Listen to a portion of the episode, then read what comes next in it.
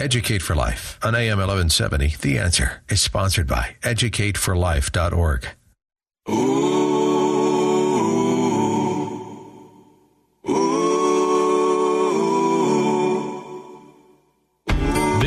Educate for Life with Kevin Conover on AM 1170 The Answer. Educate for Life, a look at current events from today's headlines and how they affect you, what you believe shapes your worldview and your ultimate destiny. Learn more now at educateforlife.com. Now, in studio, here is your host, Kevin Conover.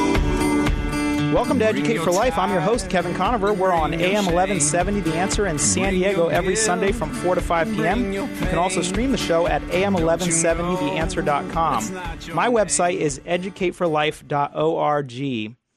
And my guest today is Star Parker. Star, if you don't know who she is, uh, she's a national black conservative leader.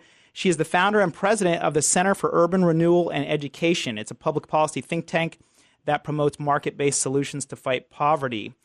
And she regularly uh, is in touch with federal and state legislators on market based strategies to fight poverty. She has an amazing testimony about where she's come from and how that shaped the way she thinks today. She's spoken on more than 190 colleges and universities about anti poverty initiatives. She's co authored several books and is a nationally syndicated columnist with Creators Syndicate. And her advisory board includes people like Generals John Ashcroft, Ed Meese, Doctors Ben Carson, Robert George, George Gilder, Marvin Olasky, and Walter Williams.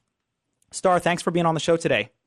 You're welcome. Thank you for inviting me. Absolutely. I'm, I'm very excited to hear what you have to say. And I think uh, the message that you're sharing is really a unique one. There's not a lot of people that are talking the way you're talking and um, kind of rallying people together uh, to promote a new way of thinking, especially among the uh, African American community. Um, can you share with us how you got started on this uh, move and, and, and how your life has been before this happened?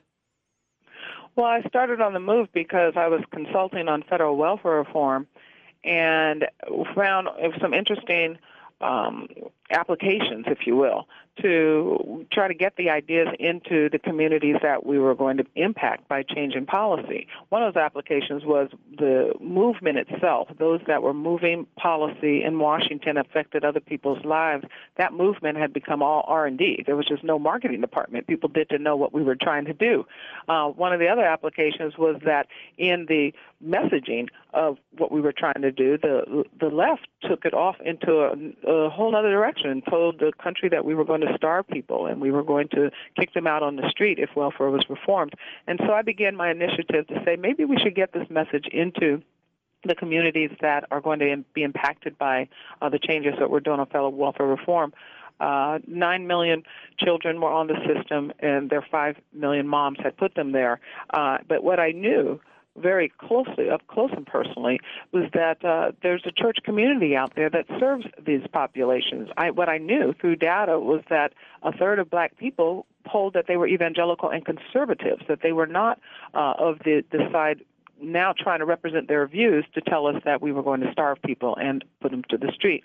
So I began my initiative, the Center for Urban Renewal and Education, more to outreach to address uh, those questions coming out of the welfare bill that was passed in 1996 and asked the church to participate in charity. The government doesn't belong in charity, uh, and God does, and I knew this firsthand. And so uh, it began my journey to not just inform the pastors, but then to get to the place where I now represent a policy institute in Washington D.C. Yeah. Because I want more than just welfare reform. I want I want it all. I want the government out of the charity business. and why I think I'm so adamant and passionate is because I lived that lie of the left. I was uh, seven years in and out of welfare dependency, three and a half years consistently. I believed everything that we're hearing even to today that the poor were poor because the wealthy were wealthy, that my problems were somebody else's fault, that I didn't have to mainstream my life because America was racist anyway. I mean, all of these ideas were being pumped into me year in and year out that I got very lost uh, in managing my life and began to live very recklessly, uh, engaged in criminal activity and drug activity and sexual activity that landed me in and out of abortion clinic after clinic and then finally on the welfare state. So my firsthand experience inside of the lie uh, propelled me to say we've got to not only get the government out of charity business, but we've got to stop them from lying about who is supposed to take care of those in need. Now that's a powerful that's a powerful uh, testimony, and your own experience um, gives you a lot of credibility. Uh, what what was it that caused the switch? Um, I know you you uh, became a Christian, you accepted Christ as your Savior. Uh, how did that happen? Yeah, that was the turning point because I was looking to subsidize my welfare check. You know, you, we hear today a much discussion about the 18 trillion dollars we're in debt, and you know, behind every dollar, that 18 trillion is a person in a program. Uh, we hear today the 900 uh, billion dollars that we're spending on these means-tested welfare programs, and a lot of people are very upset about the tax side of it, and we lose sight of the human side of it. That people are being crushed. That uh, Uncle Sam is cruel to the poor, and so the rules of welfare, the means test themselves uh, to qualify, uh, were uh, leaving people in lives of despair. They they basically boil down to don't work, don't save, don't get married, and we'll kind of keep you on this government poverty plantation. Yeah. And I lived that, and so it was very difficult to meet need. Uh, and so I found ways to make more money. And one of the ways to make more money was to try to get a business to pay you under the table to do, you know, to not report you to the welfare and I went into a business in South LA uh, one day and asked them to, you know, get me a couple of dollars under the table, and they said they didn't pay like that. That they were legitimate businessmen, and you know, this is fascinating to me because I was from the part of the black community that believed the lies of the left, uh, and they were um, from the part of the black community that were church going, and they told me my lifestyle was unacceptable. They said it was unacceptable to God, and I got out of there because I wasn't prepared to hear that type of messaging. I didn't know God, but boy, I tell you, when somebody says God with a capital G uh, you kind of recognize it. I'd not been to church, didn't come from that side of of, of the track, I suppose. Um, didn't even know that there were churches in my community at that point in my life, and. um uh, and they kept calling me and inviting me to go to church with them. And then one day I did. And when I did, I heard the gospel. I heard that God was in Christ, that He was reconciling the world to Himself, that He wasn't mad at me, that He loved me, and that He had died for me. And when I heard all these things, it was good news. It was just interesting to hear. And frankly, I wasn't doing very well with my little life anyway, so I thought maybe I should go that route. And I did. And I began to go to the church and I began to learn and I began to grow. And within about three years of this developing a whole new worldview, uh, the pastor looked out at 4,000 people and said, What are you doing living on welfare? He said, The government is not your source, God is. Wow. And he had us open the scripture and he said, My God will supply your need according to his riches and glory by Christ Jesus. And I'm sitting there thinking about his God supplying my need. Uh, so I wrote my caseworker and I told her take my name off. I'm trusting God. I went and got a little job and I began to grow on that job. The Lord showed me he was in the talent distribution business, that um, he gave one man five, one two, one one. Well, he gave me one because that little white guy that hired me, that everybody said would never hire me because they don't hire black people. Uh, I'd heard that all my life too uh, but that guy that hired me, he um uh came by my desk one day and said, "You sure talk a lot." He said, "Have you ever considered sales and marketing?" And I ended up with a degree in marketing and thought if I could sell for him, I could sell for myself, and I went into my own business. And after the 1992 Los Angeles riots destroyed my business, I began to really focus on social reform and social policy reform and then welfare reform. Uh, and that's when I began to shape the organization that I run today. And about eight years ago, I moved it to Washington, D.C. Mm.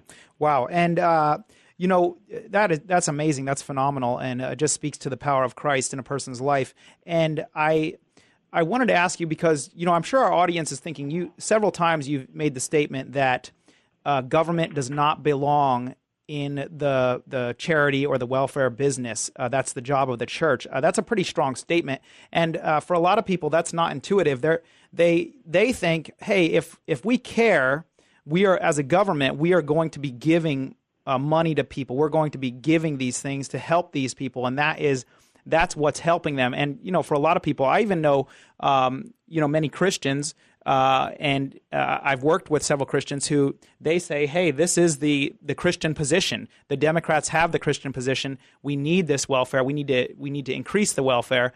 And right. and I'm very curious to to know why you have such a strong opinion about that, and why you believe that that is what actually um, you know took you in a bad direction, not a good direction. It's a problem. Yeah, it's yeah, a problem, and, and, and, I because I think a well, lot of people believe that, um, but I I think that very few Christians adopt a biblical worldview about how God sees charity. Yeah. Um, because if they did, they would not think that a a, a blind government should be in the charity business. Charity well, Star, personal. we're coming up on a break here, so uh, this is a great place to to uh, stop here, and we'll pick up right as soon as we come back from the break. Stay with us. Uh, Star is going to give uh, her perspective on why the government should not be in the charity business. Uh, we will be right back. What do leading local restaurants have in common? They depend on Express Fix Coffee for new and used coffee and espresso machines, repairs, and affordable monthly service. Dave Martin and his local team provide water filtration services too. Call San Diego's best espresso repair company, serving your home and business. Learn more online at expressfixcoffee.com. Call Express Fix Coffee at 619 867 3853. 619 867 3853. Thanks for listening today. This is Educate for Life. I'm your host, Kevin Conover. We're on AM 1170 The Answer in San Diego. You can also stream the show at AM1170TheAnswer.com. My website is educateforlife.org. You can listen to a recording of this show tomorrow. Um, my guest today is Star Parker. I'm very excited to have her on. She's a national leader in the fight against poverty, and uh, she is an African American speaking out and um, giving a compelling argument that the democratic solutions to poverty, to uh, to for example, single family mo- or single family parents struggling to make it, um, is not more and more welfare given out by the government. And so we just left off with um, asking her in the previous segment. Um, why she feels so strongly that government should not be in the business of charity when it seems uh, kind of like you know you have a hard heart if you're not as um, you know, as somebody, a politician or a voter who's not supporting helping poor people. Um, and and yet she says no, that's not the way to go. Um, Star, can you can you uh, continue your answer on that? Right, but charity is personal, to, to, to, and it's personal um, from both sides of the equation. It's personal for the person giving the charity, and it's personal for the person accepting the charity. This is not the business of government. Government's role is to protect our interest, uh, not to plunder them, not to pursue our interest. Uh, and so, just the tax policy surrounding welfare, the 900 billion dollars that they arbitrarily uh, cannot distribute. Uh, can, the government cannot pick winners and losers. This is for individuals to uh, do charity and churches to be engaged. So there are two thoughts on why I believe that part of the body of Christ that concludes that we should pool our resources and hand it over to a, a government entity and bureaucrats and allow them then to uh, arbitrarily distribute it out there uh, with very little definition of how to define whether folks that really need. Uh, it reduces it to means test. You can't just arbitrarily give away other people's money, so they means test it. So the tests are: is there a working body? Is there um, in the household? Is anyone 18? Is anyone um, going to school? Is anyone dead? Is anyone married? These types of questions have reduced it to where we've increased now out of wedlock birth because it destroys marriage when you're trying to so-called help people, and by helping them as a government, uh, you cannot look at them as a unique individual. One size fits all doesn't. Uh, any woman can tell you that when you go shopping and then you see a dress and it says it's one size fits all. No, it doesn't. And so you can't have a one size fits all charity program out of government. So what you're, but you're, another reason is. Yeah. I was going to say just to just to clarify there, Star. So what you're saying is that what what um, government welfare does is it uh, removes kind of the personal aspect of giving and receiving and takes away the accountability, takes away the knowledge of that that person's personal situation. So every every aspect of it. Titus was very clear when he said, "Some you need to have some we have compassion on. Others they need to be thrust out." Um, no, it's one size fits all, and it, it, it's just not government's role. Charity is unique and individual. That person that needs uh, needs to define that need, and they need to define that need with someone who really cares about them as a unique uh, individual. Um, so this brings to the second point. When you look at how God uh, asked us to distribute, He told us to bring tithes and offerings into His house so that there'll be meat there, so that churches will have the supply for the for the folks. When you look at what Jesus um, told us to do with poor people. He said, preach the gospel to them. Well, the government can't preach the gospel to them. Individuals preach the gospel to other people because that's the first way that they're going to escape poverty is to understand that they have an obligation to their neighbor and to themselves to be responsible with their choices and to be self-sufficient. And once someone gets that understanding, they can then build a life toward those ends. Um, when you, Jesus was confronted with hunger in the scripture, he was very clear. He, he had one uh, opportunity with 5,000 men out there. Another opportunity, were hungry of 4,000 people. He did not tell his disciples to go set up a government welfare program with the with the Romans. He told them to bring them to him, and then he told them to feed them. So the fact that um, that that Christian community is lazy and doesn't want to seek out those in need and or uh, adopt the charities that are in their local community uh, is not the fault of others who do that, and so therefore they reduce themselves to say, let's just give it, at, it to the taxman and let him figure it out for us. Yeah. Is it any wonder now our social society has collapsed. I mean, look what we've done through well, welfare I, policy. I hear what you're Look saying, but so Star, um, I've I've had this conversation with a, a fellow Christian, and he said, "Listen, the church isn't going to pick up the responsibilities of what the government's doing. So, so how can you preach this if we don't? We don't. The churches don't pick up the responsibility. We have what are called outreaches. There, there is not one community in this country out of the 3,100 counties in this country, there's not one community that does not have a homeless shelter in it, that does not have a, a, a, a place for women who are in a crisis pregnancy, for a place for people that are in uh, in in a in any type of desperate situation that need maternity. That we ha- we have the services in the community. The charities in our community are are struggling because the government has set up a big business against them, and the people have, have allowed this to continue. But in the continuation of what government is doing, it has made the problem much bigger and worse okay. because we have now uh, more broken homes. Look at just the black community who got caught up in this first and got caught up in welfare uh, first. They, they they moved out of wedlock birth rates from 22% in, in the 60s to 72% today. Look what welfare policy has done for the white community uh, that came in later, but uh, started in the 60s at out of wedlock birth rates at 3%. Today they're 30%. Oh, it's a family destroyer. And when you destroy family, the institution where we move our values to our children, uh, you, you end up in more chaos. And that's why it seems so overwhelming. And then Christians will conclude the church can't handle it.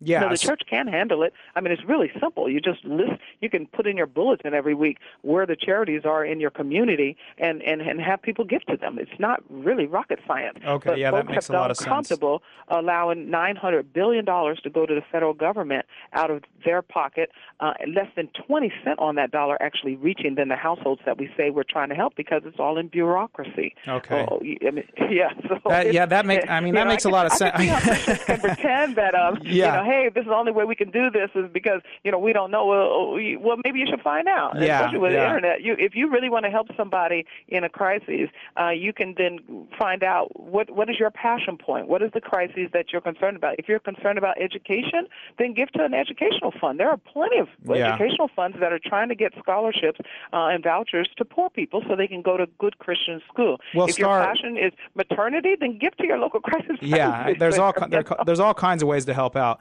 Star, Oh, um, my gosh, your yes. your website is urbancure.org, urbancure.org, and um, I wanted to give you the opportunity to share exactly. Your, I know you have a pastors network now too, a, a Black pastors network that you're working with, um, and right now the majority of the African American community votes Democrat. Is that correct? Yes, uh, I think that And- voting uh, is about ninety. Well, th- of those that vote, ninety-four percent Okay. uh, vote Democrat. So, so I, I, you probably don't have time. I know you're very busy do, doing all kinds of things, but I'm very curious to know why that is and how that can be changed. I mean, um, that that is, uh, I mean that that's something that needs to change if the conservative viewpoint is going to, you know, if we're going to elect a, a conservative Republican uh, president in 2016, uh, certainly something's going to have to change there, wouldn't you say? Oh, absolutely, um, and it's called marketing uh, in, in in business. When you're when you have a product you're selling, uh, and you go into communities to uh, sell it, you buy ads, you you you market it, you talk to them about your product. So Uh, the Republican it- Party just isn't doing that. Is that is that the problem here? Oh no, they they said that they're starting to because, but yeah, for 50 years they let it go unchecked, and so did the Christian community. Took our eye totally off of what was happening and all of the gerrymandering and the and the concentration of uh, of poverty through our welfare policies, mostly through housing policies like HUD, to build ghettos, make gerrymandered districts around them to have Congressional Black Caucus members come to Washington D.C. to stand in the way of anything good uh, that would help these uh, people in their communities. So yeah, we have to reverse that. And one way to do that is to start talking about freedom and what it means and talk to communities of people who've never experienced it. You look at the black community, you're talking to folks who moved from uh, generations of slavery through Jim Crow to then a welfare state. Uh, this is a community that really doesn't understand uh, markets and freedom and, and, and, and what it would do for them personally. And so you, when we have yeah. discussion about any particular policy initiative, there's there's no understanding there. And Democrats have, have, have over the last 50 years told them that Republicans are totally evil. And you when somebody you write brands somebody. Yeah. Well, when somebody brands you and you never say anything, Yeah, that's kind of believe it. yeah, know? exactly. And I- think of it on a personal level. If someone keeps telling you that person is a, sh- and then no one ever says anything, you really think they are. Yeah, yeah, it's So, uh, crazy. And they never defend themselves either. So um, You so wrote- a little bit of marketing that needs to be done. You wrote recently in one of your um, recent uh, articles, Conservatives Must Fight for Minority Hearts and Minds. You wrote, When Ronald, Ronald Reagan was elected in November 1980, 88% of the American electorate was white. When Barack Obama was elected in 2012, the white vote was down to 72%. And, Right. and then a little later, you wrote, The only good ideas for breathing life into these communities are coming from conservatives. Uh, Mike Lee and Ted Cruz's bill allowing for federal Title I funds to follow low income students to whatever public or private school they choose and setting up tax sheltered education savings account. That's another one that I think is a huge deal is the issue of school choice. Um, right, right, but that, but they're not the only ones. I'm just pointing uh, as one example Yeah. to what Mike Lee and, and, and Senator Cruz are doing because Paul Ryan has a comprehensive plan as well Okay. uh, for us to package a block grant back to the states. This time reforming 11 different uh, welfare programs, unlike in '96 where where it was only one, where it was only the AFDC, which turned into TANF program. So oh, absolutely, the only good, the, the good ideas are coming from the right. Uh, it's just a matter of selling those ideas into the communities that need them desperately, and then allowing those communities to show up in Washington to get it done. I mean, Yeah. Washington is a squeaky wheel town. The only one thing that gets done is when you eh, people say they hate the lobbyists. They hate the lobbyists until they have to hire one. Yeah, like exactly, exactly. Well, Star, I just want to thank you so much for being on the show today, and uh, I will definitely put some links on my site to your site. Um, Well, I appreciate it. And let me clarify one thing. Our pastor network, we, we do have three prongs. You're absolutely right. We have a media center, a clergy center, and a policy center. But the pastors are those anyone that's serving in these hard hit communities. So although it's disproportionate to black, it's certainly not exclusive uh, and, and, and not meant to be. We really just look at poverty and make sure that the people that are in despair uh, have have a way of escape, that they can get into what has made America exceptional and great. Okay, well, thank you, Star. We, we will be back and we'll continue this discussion about what's happening with welfare and poverty and so forth in California and the rest of the country. Um, we'll be right back. Add historic American beauty to your home today with genuine Amish furniture. It's built in the USA from solid cherry wood with a bourbon finish. Or choose alternative woods and finishes to accent your home's decor. You'll find it all at Tucker's Valley Furniture. For over 65 years, the Tucker family has served San Diego County. Still family owned. Cash and Carry and Tucker's Valley Furniture. Two stores, both right across the street at Main and Mollison in El Cajon. Learn more at tuckersvalleyfurniture.com. Hi, this is Jason Hall, president of Team Home Loans, a branch of Synergy One Lending. I just want to take this opportunity to thank Kevin Conover for the profound impact he's had on mine and my wife's spiritual life, as well as being an incredible teacher while our kids were his students. His knowledge and passion have taught us all how important it is to be defenders of our faith. It's our honor and privilege to support Kevin and his show. It is our sincere hope and prayer that you will continue to learn to be defenders of your faith through Kevin's radio show and through his Educate for Life teachings. Thank you, Kevin, from the Hall family and Team Home Loans.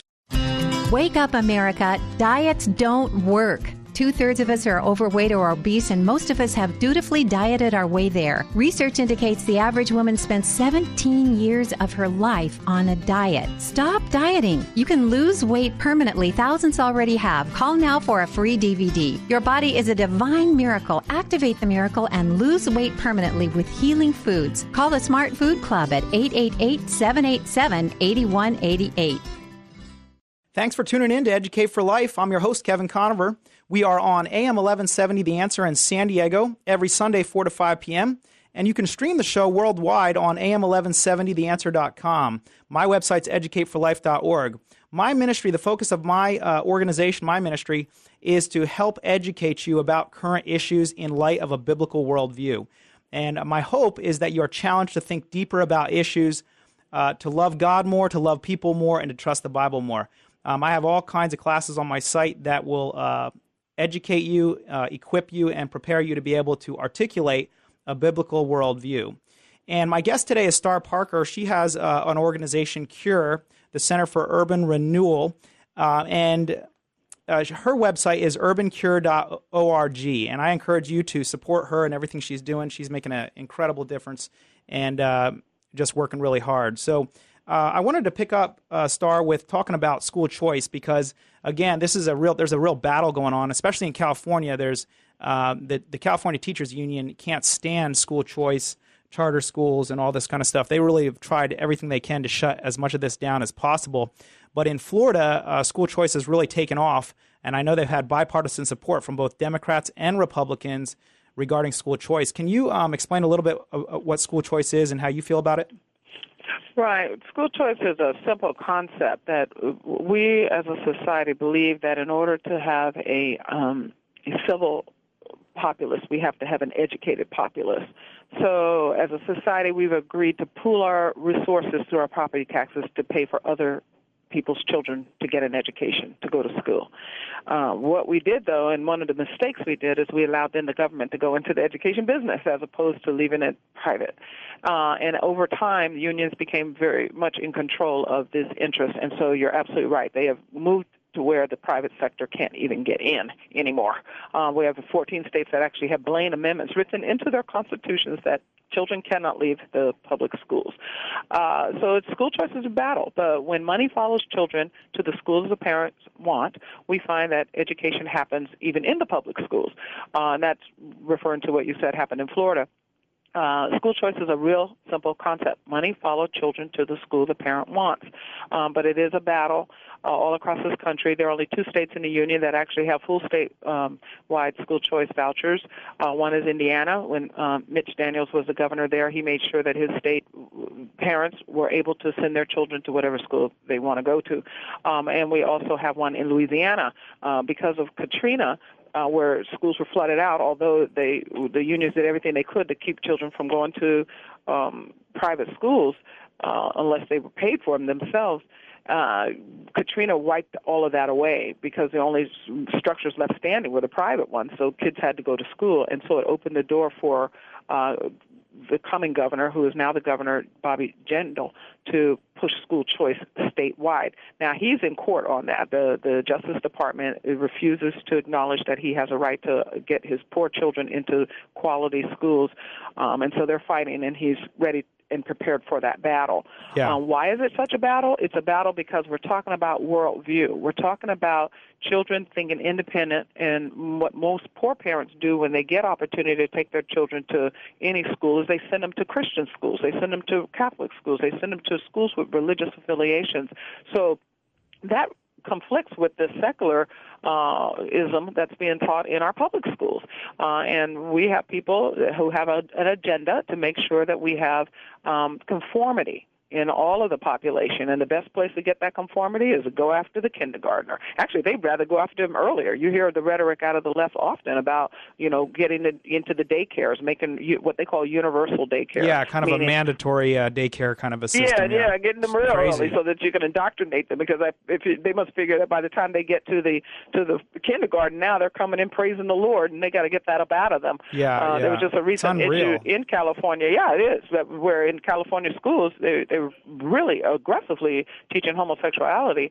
And one of the little kindergartners in one of the classes said, "Oh no, no, you can't have two mommies. You have to have a mom and a dad, a kindergartner." Yeah. And her and the teacher upbraided her in front of the class. The the um, student went home crying, and uh, and this is happening all over the country now. So uh, yeah, we should fight for school choice, and we should fight for it for a very specific reason because our children, Christian children, should not be in secular schools. They should be, and in particular, the more vulnerable that child is, the m- the more we should get them out of those secular schools. The only place we as a society get to talk to poor students is in school.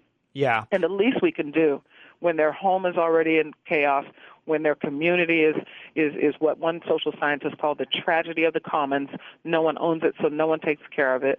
Uh, the only place we do get them is in school. So the least we could do is get them in a in the opportunity to get them in a school to where they can build a moral framework. Yeah, absolutely. And and just for clarification for our listeners, so what happens here is in, in many of the states where they're uh, encouraging this, they're giving a voucher. So the the parents get a voucher, and the, the money follows the the child to the school of their choice. So the parent right. may say, "Hey, I don't want I don't want to go into this school. It's not a good school." And because they have this particular voucher, they can go to whatever school they want. That can be private or public school. Right, and some and some are getting much more generous about what that means. The, the many of the vouchers are right around fifteen hundred dollars, some up to three thousand dollars. Arizona just passed a statewide um, education package that is not a voucher, but it's more like scholarship. Uh, so there are many many um, opportunities for growth in this area. But you're right, in California, in unless until the Christian community uh, recognizes that they're in a war and that they are losing in that war, and that one day they're going to wake up to a new reality. Uh, they until they do that, their schools are under attack, and vouchers are just not a reality anywhere in California. Oh yeah, our education system is is falling apart, especially in places like L.A. and other places. There. Well, people say that, but then they don't seem to do anything about it. Yeah, you know, but yeah. I, I don't know how dark it has to get to for people to recognize that we that our culture has collapsed. And do you believe that this is one of the main issues that, as far as the the elections coming up here in 2016? Um, as far as persuading uh, uh, the African American community of the conservative, uh, do you do you believe that this is a good uh, tactic as far as getting Democrats on board with a conservative view? Uh, is this something that can be sold to the um, African American community? Community? Oh yes, blacks are eighty-eight percent um, want school choice. Uh, yes, this is this is a winning issue to talk to people about things that matter to them and what they vote on. Uh, where it runs into a little complication is it, uh, from a federal standpoint, what can you really do? Uh, what Mike Lee and, and Ted Cruz are proposing to do is with Title One, because because the federal government does control Title One, and Title One uh, programs for our poor students. Uh, that money they want to follow children to whatever school they want to, but many are not in agreement with expanding the role of the Department of Education. Actually, we would like the government out of the education business. Uh, so most school choice. Um, uh, activity is in the states, and, and they vary state by state. It's one of the reasons you see this uproar over Common Core. People do not want the federal government engaged in local education, but it is a winning issue, absolutely, and it's one to show the difference between the two parties. Another to show the difference between the two parties is abortion. I mean, the, the childbearing uh, black female, uh, you know, childbearing age black female is about four percent of the population, and she's thirty six percent of abortions in this country, and and this community is being specifically targeted for annihilation uh, by Planned Parenthood, which gets five hundred million tax dollars every year. That's now, is the, is the black community is the black community in general? Because you said ninety four percent of the black community, approximately of voting blacks, is voting Democrat. Are they just unaware of the this fact, or or they're what? absolutely unaware of it? They're embarrassed that I had one, or you know, and they know that somebody in their family had one, and they know that it's sin, and we know that you know this is. Uh, not a good idea, and many just it's a secret, silent sin in our society. When you have over a million abortions in a commu- in a in a society like we're having right now in America, uh, you've got a significant amount of women that are engaged in this, and yeah. so it's become a very secret, private sin. But when they find out that it's part of a conspiracy, they wake up. We're in fact this weekend uh, we're having a march at the Edmund Pettus Bridge uh, to make more folks aware of what has happened uh, in. Um, uh, in, in, abortion in the black community. Uh, many African American church Bible believing tongue talking black people did, did didn't even know that the president was um, is so pro abort, not just uh, pro abortion, but way a ninth month, ninth hour. Oh yeah, and the uh, senator he he voted he voted three times against the Born uh, Born Alive Act in uh, right. yeah in uh, yeah so in, in uh, Illinois when he was a senator yeah in when he was senator and, right. and, and and that is the idea that if a botched abortion happens and a baby's born that baby uh, he he was allowing the baby to be killed on the table when it was already born by the doctor. Uh, oh, this is happening all over the country. This is, in fact, that's what Gosnell was about, and in where he was storing them in freezers and body parts were on display. The toilets were stuffed up with these body parts, and and he finally went to jail for uh, killing three uh, out of the sixteen thousand that he killed up in the clinic in um in in Philadelphia. Yeah. But you know, this, these facts are not known though, and what where most people were intrigued was even the one opportunity the church had to bring it these out about the president, who was then just a senator running for president, was when the, when Rick Warren hosted a debate at his church, uh, and uh, the president dismissed the whole abortion issue that it was above his pay grade, and uh, Warren, Pastor Warren, did not explore this and expose uh, the president for uh, his his extremely out of the mainstream views on abortion. Yeah. Uh, had he done that, perhaps the black Christian community would not have supported him in the numbers that they did, not once but twice. Uh, but what, the little ray of light that I saw in that election, there were many that were aware and they did not vote for him. While much of the country was focused on the, you know, 96% of black voters who went out that election year voted for Barack Obama, uh, I looked at other data to see, well, what about all of the black community? And it was interesting to see the very large number uh, of registered black people who didn't vote at all that year. Yeah, yeah. So, um, well, so there's a little bit of hope. We are just out of time here, so uh, Star, thank you so much for uh, being on the show, and uh, I will continue to keep you in my prayers. I encourage my listeners. Um, I appreciate it. Please pray for her. Please uh, financially support her. Thank you. Uh, organization uh, that's urbancure.org, and you are doing a fantastic work. Thank you so much for for your dedication, Star. And thank you for allowing me to share my work with you and your audience. Absolutely. Have a great day.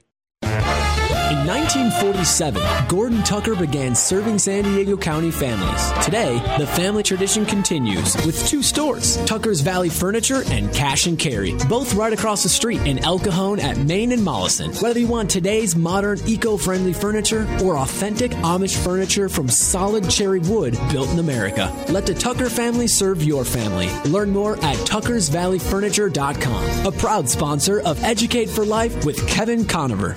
Hi, this is Jason Hall, president of Team Home Loans, a branch of Synergy One Lending. I just want to take this opportunity to thank Kevin Conover for the profound impact he's had on mine and my wife's spiritual life, as well as being an incredible teacher while our kids were his students. His knowledge and passion have taught us all how important it is to be defenders of our faith. It's our honor and privilege to support Kevin and his show. It is our sincere hope and prayer that you will continue to learn to be defenders of your faith through Kevin's radio show and through his Educate for Life teaching teachings. Thank you, Kevin, from the Hall family and Team Home Loans. Welcome to Educate for Life. I'm your host, Kevin Conover. We are on AM 1170 The Answer in San Diego. You can also stream the show at am1170theanswer.com. My website is educateforlife.org if you'd like to get a recording of this show. Um, it's been very interesting. I, we, I just got off the phone with Star Parker, and uh, she is a national um, representative of. Uh, conservative values in, the black community. She's doing all kinds of amazing things. Her website, again, is urbancure.org. And we talked about a, quite a few different things here. We talked about uh, welfare. We talked about why she thinks welfare is a bad thing and um, that it that it holds people back. It keeps people down, keeps them from being able to get out, out from under that situation. And a lot of people believe that politicians, you know, are pushing welfare because um, they get votes from from pushing welfare. California has a incredible amount of people on wel- welfare. We have one third of the nation's welfare recipients, even though we ha- only have 12% of the nation's population. So a lot of people say, hey, California is the welfare capital of the, the United States of America. Um, payouts uh, in- include, then this is cash paid out on a monthly basis, $638 you can, you can get uh, for a, a family of three. And often, in, California's policy, continues aid for children even when the parents lose el- eligibility. So you may have a parent that doesn't um, qualify for welfare, but but they still give the the parent welfare even uh, because they have children. And uh, this just seems crazy uh, that that we're doing this kind of thing, and especially considering California's financial situation. You know, California was forced by the U.S. Supreme Court to release prisoners uh, from the prisons because they said um, our prisons are overcrowded and our budget can't handle uh, the burden of taking care of all these prisoners. At the same time, we're giving out more welfare than than uh, any other uh, state in the in the nation. So, uh, pretty unbelievable stuff. Uh, a senior fellow for the Nonprofit Center on Budget and Policy Priorities, she said she talked about Texas. She said um, for every well, well, this is what it is. For every 100 families below the poverty line, only six receive assistance. So she said in California, 66 of those below the poverty line are helped. And she said, I don't call that Texas doing better than California. Uh, in Texas, there are still 94 poor families who need assistance. And the, the real question is this, though. The, the question is, is are you actually assisting them by giving them all this welfare, or are you actually causing them more problems? And that's that's a significant question. And I asked Star that, and she said, you know, um, because I, I, was talking to a, a friend of mine a while back, and he said, look, if we stop giving welfare to people, what's going to happen is the church isn't going to pick up the slack if the government stops giving out welfare, and then these people are just going to be left with no hope at all. And uh, said, no, that's not the case. She she said, first of all, the church has no choice but to get involved and make a difference and get out there and start helping out. But beyond that, um, the government helping actually is hurting. It's not making things better, it's making things worse by keeping them trapped in those situations. So, uh, this will be an ongoing uh, discussion. But what does the Bible say about things like this? Um, it's significant. You know, is there a biblical view? If I'm a Bible believing Christian, if I'm a, a, conservative Christian, what does the Bible say? You know, in the Old Testament, it actually has laws about how to deal with um, poverty. And it, it's very specific, in fact. Uh, it's very interesting. In Leviticus chapter 25, it says, If any of your fellow Israelites become poor and are unable to support themselves among you, help them as you would a foreigner and stranger, so they can continue to live among you. Do not take interest or any profit from them, but fear your God, so that they may continue to live among you. You must not lend them money at interest or sell them food at a profit. I am the Lord your God who brought you up out of Egypt to give you the land of Canaan to be your God. And um, and, and it goes on to say, uh, if any of your fellow Israelites become poor, do not make them work as slaves. They are to be treated as hired workers or temporary residents among you. They are to work for you until the year of Jubilee, and then they are to be released. This is amazing in the in the Bible. Some people would say, "Well, this is too nice," right? Um, the the Bible actually has laws that say that all debts are paid off in seven years. So, um, you know, you're supposed to lend to poor people without charging interest. You're supposed to give them food without making a profit. Uh, these are all in, in, the text of Scripture. Um, it goes on to, to say that uh, when a when a person had finished paying off their debt by working for another person, uh, that you you not only um, you know let them move on, but you gave them tons of stuff so that they could start up and do well. And so the biblical laws are very, very helpful in getting rid of poverty and getting people, quote, off welfare. Uh, and so I think that this really comes down in a lot of ways to a biblical worldview. Uh, what when you have the government giving, taking money from uh, a certain class of people and then giving it to another class of people, you're actually, uh, you know, this is essentially uh, legalized theft. You're taking by force money from somebody and giving it to somebody else who didn't potentially earn it. Now, you might say, well, we need them to help the, those who are rich to help the poor. Yeah, that's true. But from a biblical perspective, it's a voluntary thing. It's an it's an admonition. It's something that's between them and their God. And you might say, well, then how do we know for sure that the poor are going to get helped? Well, ultimately, um, again, when you put the government in a position of forcefully taking money from one group of people and giving it to another, you're not helping anybody. So that's not the default solution. Um, the goal is to to nurture morality so that a person decides, hey, out of the good things I have, I need to give others. And in fact, what we see is when that's done, there's incredible amounts of generosity that come from that. Uh, we have numerous groups that were started by people who said, Hey, I want to give back to other people. And that's not something we have to worry about. What we have to worry about is teaching morality. And morality ultimately has to come from uh, some source. You can't teach uh, morality without having a source for that morality. Otherwise, you end up with moral relativism, which is anybody's views go. So, Christianity, the blessing of Christianity is that it teaches us to do good, right?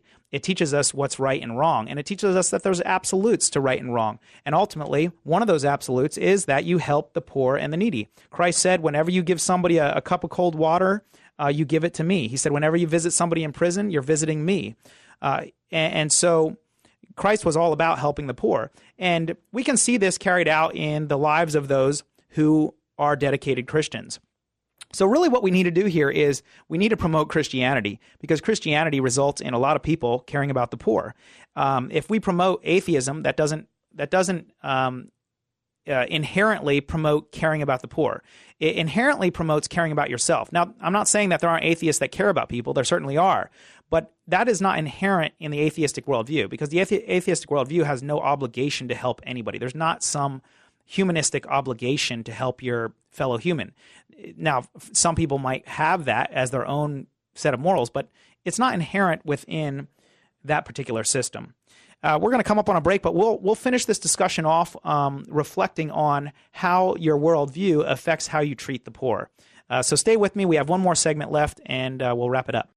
Wake up, America. Two thirds of us are overweight or obese, and it's not your fault. And the guilt, frustration, and pain. Stop dieting, starving, and depriving yourself. Free yourself from the bondage of feeling trapped in your body. Forgive yourself. Achieve permanent weight loss with healing foods. You can love food again. You can lose weight permanently. Thousands already have. Call now for a free DVD. Your body is a divine miracle. Learn how to activate the miracle. Call the Smart Food Club at 888 787 8188.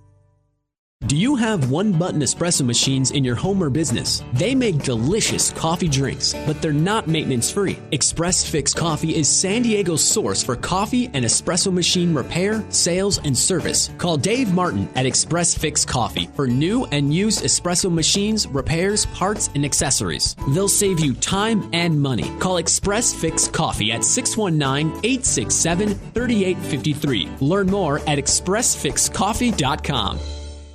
Welcome to Educate for Life. I'm your host, Kevin Conover. We're on AM 1170 The Answer in San Diego. You can also stream the show at am1170theanswer.com, and my website is educateforlife.org. Educate for Life, that's my organization, my ministry, and I'd love your support. And um, if you would just go to my site, check it out, take a look at it, and uh, see if it's something you would like to um, see grow and, and spread and get the word out and uh, continue to inform people about uh, the truth of the Bible, the truth of Christianity, and the truth of a biblical worldview. Um, so, what I was talking about before the, uh, we we uh, stepped off for the break here is the impact that a biblical worldview has on how you treat the poor. Um, Star Parker said that in and of itself changed everything for her, and uh, she is passionate about uh, uh, wiping out poverty and dealing with poverty and um, addressing it and addressing it from a biblical worldview. So, some of the ministries that were started, World Vision, you, you may have heard of this ministry. Um, it helps fight poverty worldwide. In 2012, they helped 4.2 million children, 1,600 communities, and helped during 87 emergency disaster situations. They work in nearly 100 countries around the world, and they serve all people regardless of religion, race, ethnicity, or gender. What's special about Christianity is that it doesn't place uh, a criteria on helping somebody about you know their race, their religion, uh, their their gender, uh, their gender identity. It doesn't do that. It, it says, hey, if you need help, we'll help you, and that's uh, different than uh, religions like Islam, which Islam teaches, hey, when you give, they have to give. It's called zakat. They give one fortieth of their income um, to to Islam, but it's to promote Islam. It's not to help anybody outside of Islam, and so uh, that's a, an amazing thing about Christianity. Uh, Habitat for, for, Humanity was founded in 1976 by Millard and Linda Fuller. And uh, they helped build or repair more than 600,000 houses. They've served more than 3 million needy people around the world. And um, it, it's incredible what they do, uh, all because motivated out of their, their dedication to Christianity and to Christ.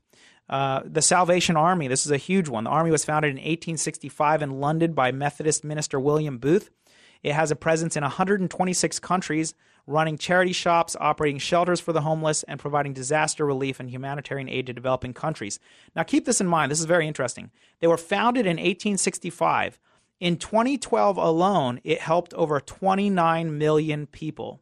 Can you imagine the impact uh, of this organization? This is one person started this organization and his motivation was Christianity. Uh, you know, we shouldn't be, you know, this whole separation of church and state thing, which, uh, you know, is very controversial in and of itself. Uh, there are certain roles the church should play, and there's certain roles that the government should play. And what Star Parker was saying was that the, the government has no business being involved in charity. That's the church's business. And we should not be shutting the church down in America. We should be encouraging the church. We shouldn't be um, teaching kids in public schools uh, secularism and that there are no absolute moralities. All morals are relative, all morals are opinions. We should be encouraging Christianity because Christianity brings about uh, organizations like the Salvation Army. That's what's so incredible about it.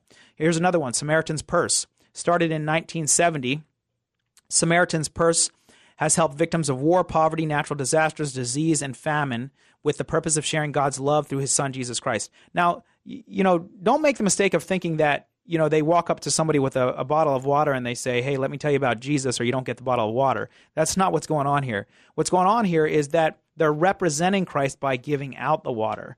And that's a completely different thing. This is not, um, hey, do what I say or you don't get the help. This is, I help you because I love you, because Christ loved me uh, when I needed help. Uh, Samaritan's Purse also runs Operation Christmas Child. This is the world's largest Christmas project. It collects and distributes gift filled shoeboxes for needy children around the world. Since 1993, more than 100 million boxes have been distributed in more than 130 countries. Each year, the project mobilizes more than 100,000 volunteers in the U.S. They also have what's called the Children's Heart Project. And this brings children to North America to receive life saving surgery not available in their home countries. Samaritan's Purse has arranged surgery for more than 900 children with heart defects. And they go on and on. They have a uh, feeding programs to help uh, people that are suffering from um, uh, from uh, famine and disaster. Uh, people, refugees. They'll do airdrops of food. They have another one called Operation Heal Our Patriots, uh, designed to strengthen the marriages of wounded and injured members of the U.S. military. Um, animals, agriculture, agriculture, and livelihood. They they do all kinds of incredible things. Um, another one, and, and uh, I'm just trying to hammer home this point, you know, because I hear people all the time, all the time, they, they say, "Hey, religion is the cause of all the problems in the world, and if we didn't have religion, uh, things would be better off." You know, I think I, I, beg to differ. I think that's a completely ridiculous statement.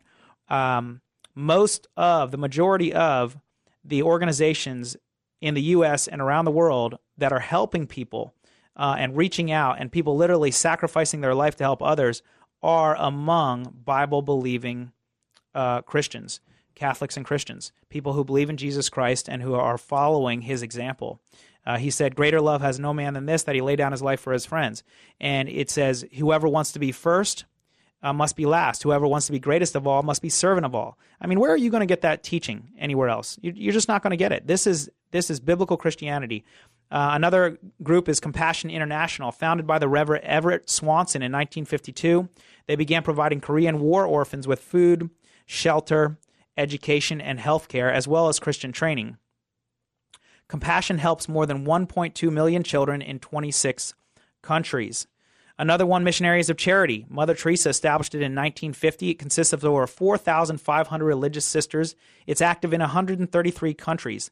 And their vow is to give wholehearted and free service to the poorest of the poor, including refugees, ex prostitutes, the mentally ill, sick children, abandoned children, lepers, people with AIDS, the aged, and convalescent. They have schools run by volunteers to educate street children. They run soup kitchens and as many other services as a community needs. They have 19 homes in Calcutta, uh, alone, which include homes for women, orphan children, the dying, AIDS hospice, a school for street children, and a leper colony. And, and they, they provide these services at no charge. And you're going to tell me that the government is going to do a better job of helping people than these organizations. These people are on the street doing the hard work. You know, the government is, hey, you know, the government's a middleman, really, is what it is. They take from people who have worked really hard, then they take a cut out, and then they take that money and just by uh, not by personally getting to know people, uh, they give the money out, but actually just by hey, uh, one size fits all.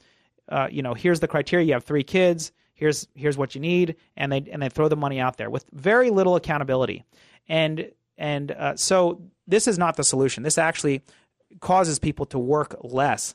And and what do we mean by that? Well, if you look at it, the more money you take from somebody who works hard, the less incentive they have to work hard the more money you give to somebody who doesn't work hard, the less incentive they have to work hard.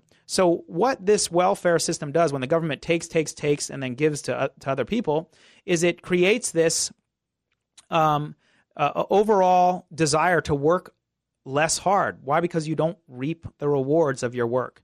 And so, uh, that's not a good thing. That's moving in the wrong direction. We want to move back towards a biblical worldview, uh, and the biblical worldview is um, reward those who work hard with keeping what they they worked hard for. And uh, so, so as this upcoming election is is, is moving forward here, I want to encourage you, um, you know, as a as a conservative uh, person uh, who who votes conservatively, hopefully, that um, we need to make the case. And I think two of the greatest things, uh, arguments you can put forward is the, the argument for school choice and uh, the argument for helping the poor through uh, the churches and raising up churches and ministries to do that instead of uh, having the government, which fails on a grand scale in doing that. Okay, we'll be back next week. Uh, thanks for being with us. I hope the program was a blessing. My hope is that this program encourages you to think more deeply about issues to love God more, to love people more, and to trust the Bible more. Have a fantastic evening.